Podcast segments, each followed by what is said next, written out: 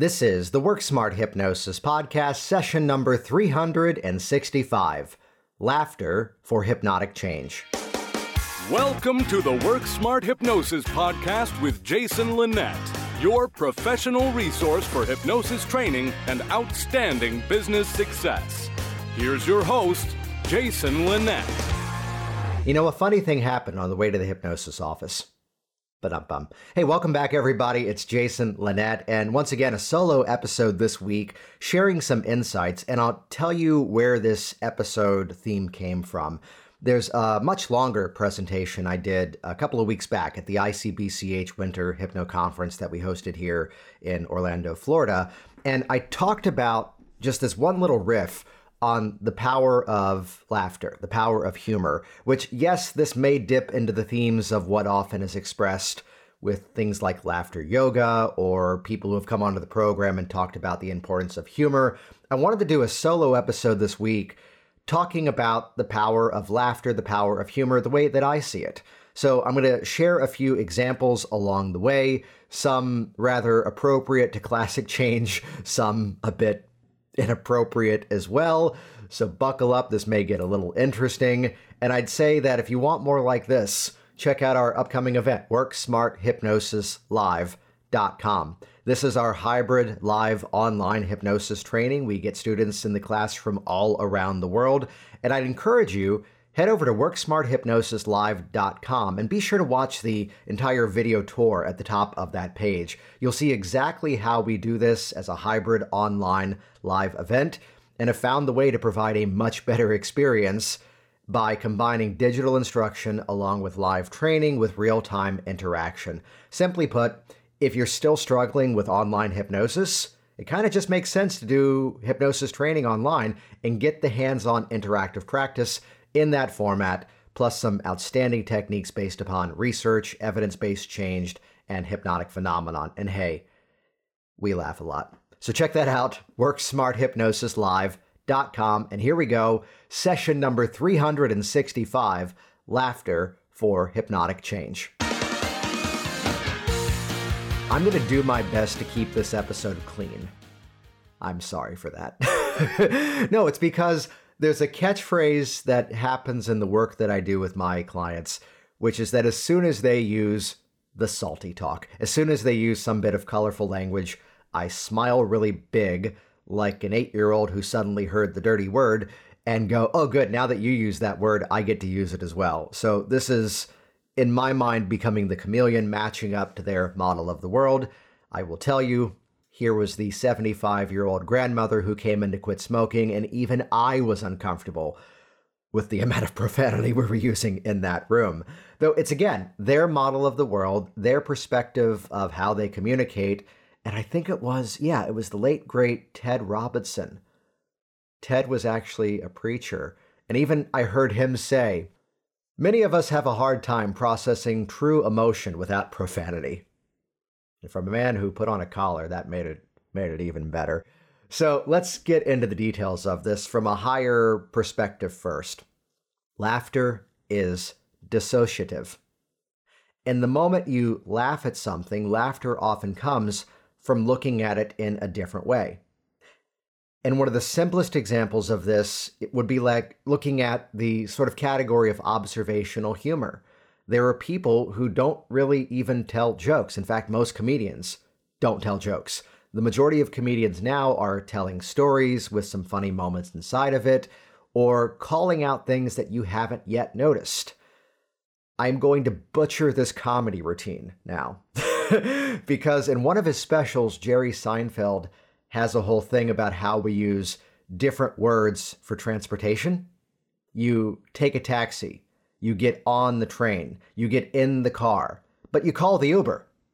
And it's funnier when he does it. Now, when he does that, though, suddenly now he has created, from our hypnotic standpoint, an anchor that anytime you use that language now, you're going to think back to him, and that just increases his fame, which Jerry's doing all right and doesn't quite need our help. Yet that sort of brand of observational humor really begins to shift, which is now making me realize I have to now quote one of my favorite comedians, Emo Philips, who I use this line all the time in my training events, which is that I used to think the brain was the most intelligent organ in the body.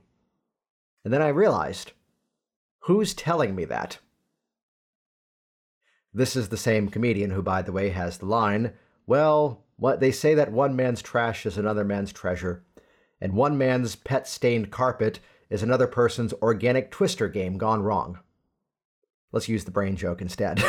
but what happens is suddenly you're looking at a situation in a way differently than you did before. And can you begin to see that's something that needs to happen inside of change? So, one of the questions that I often ask to my clients comes about by way of a demonstration of this idea. So, let's use stop smoking as an example. Up until now, whether you're a visual person or not, in your mind, you've been representing this big, impossible challenge as if like it's this wall in front of you or a mountain that can't be crossed. Though I'm curious to ask you, what happens when we shrink this thing down so small and put it behind you? Simply put, what happens differently when this big, impossible task becomes a simple step in a new direction to lead to something better? I think what I'm asking here is what's on the other side of this? How do you want to be feeling at that point where it's five years from now? And not that it took five years to quit smoking. No, that you've had five years of success and this thing is so far behind you. What's that going to be like to think about making this decision today? And this is where I start laughing in my delivery and they start laughing too.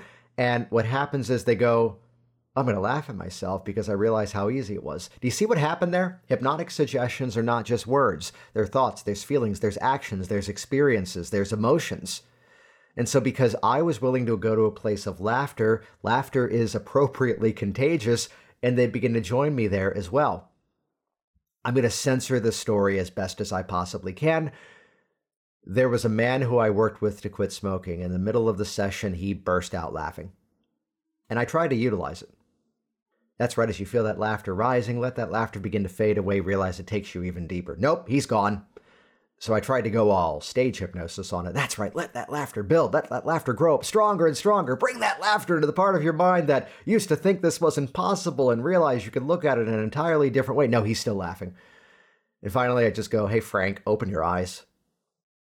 What's so funny? And to simplify the story, He's a guy who has purposefully decided to always be single, never wanted to get into a long term committed relationship. And there's a certain product that women may need to purchase once a month. Yeah, that one, that he's never had to buy.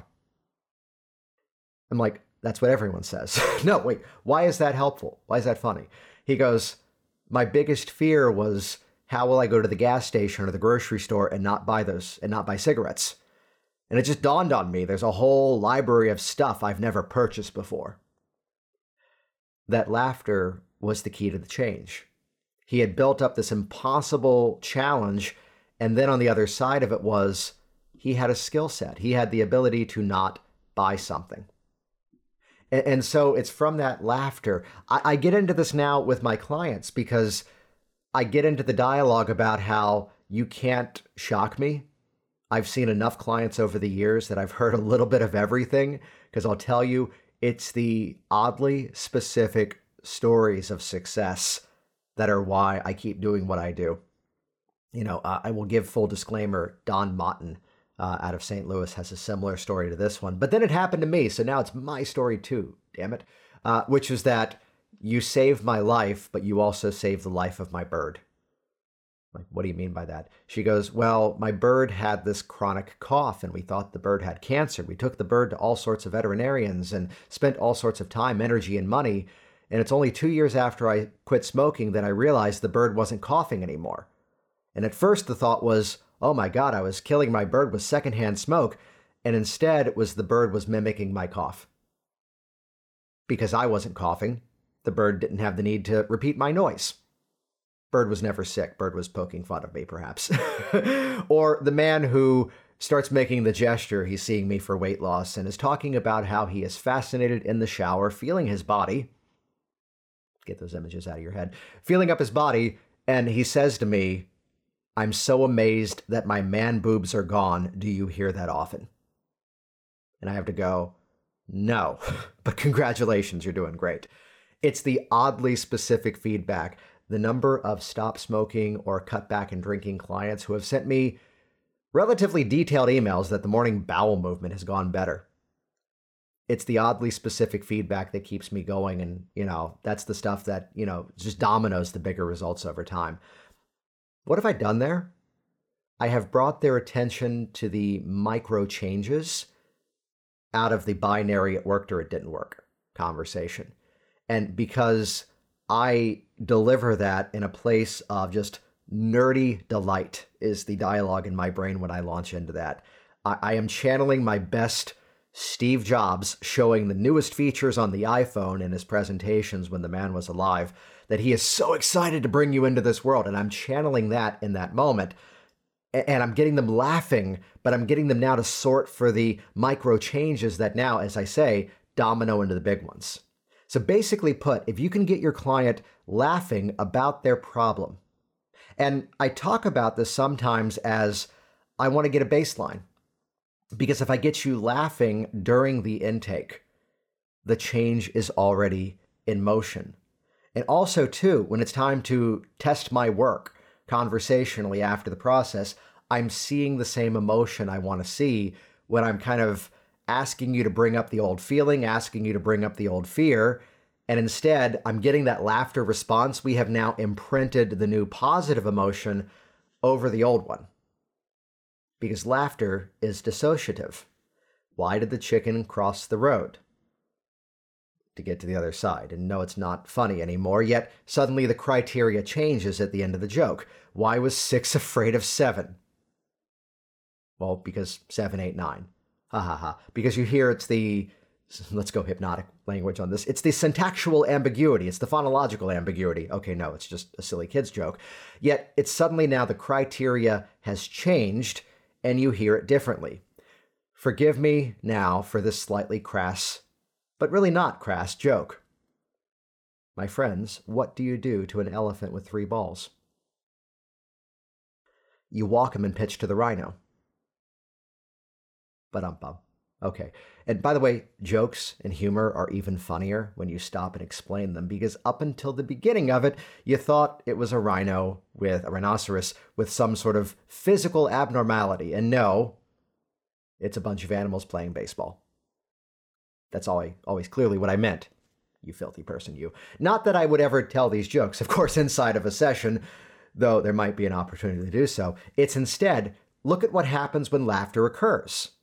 They're looking at the situation in a very different way. And take note, I, I said just now, I'm not telling jokes like this inside of a session. I'm using these silly little jokes as an illustration of the point because this is where even Tracy Kanan, who was on the program recently talking about her approach to laughter, which, by the way, Tracy's doing a conference, uh, one day workshop at HypnoThoughts Live this year.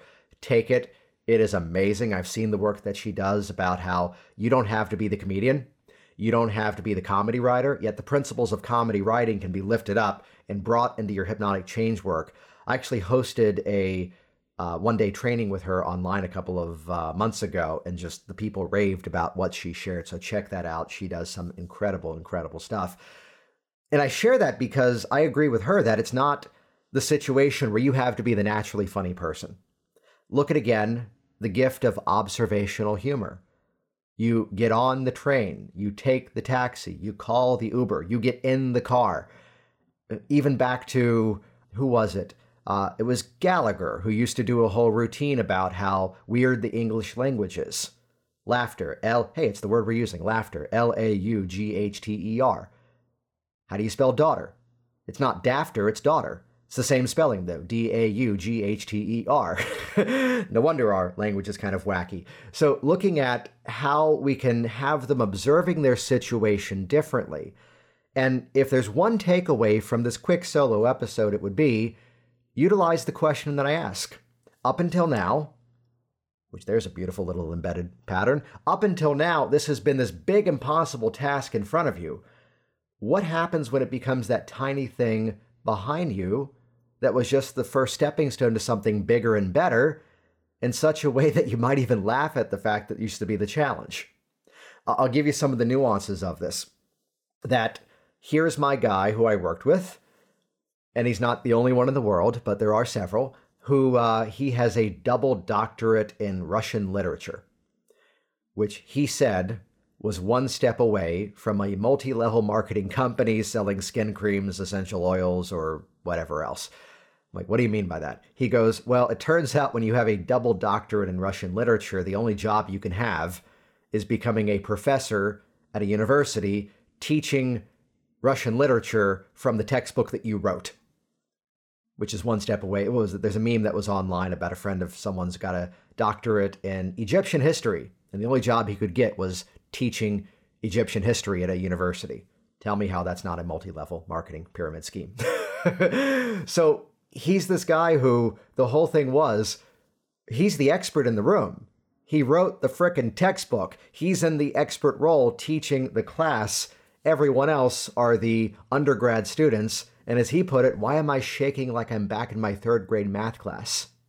So it's where, as the process of hypnosis progressed, the most helpful thing was getting him to laugh at the dynamic of the room so that now he could observe it as it actually was and not how he previously perceived it to be. Steal this next one the moment you have the client realizing they are physically, as well as emotionally, as well as just simply literally, bigger than their habit.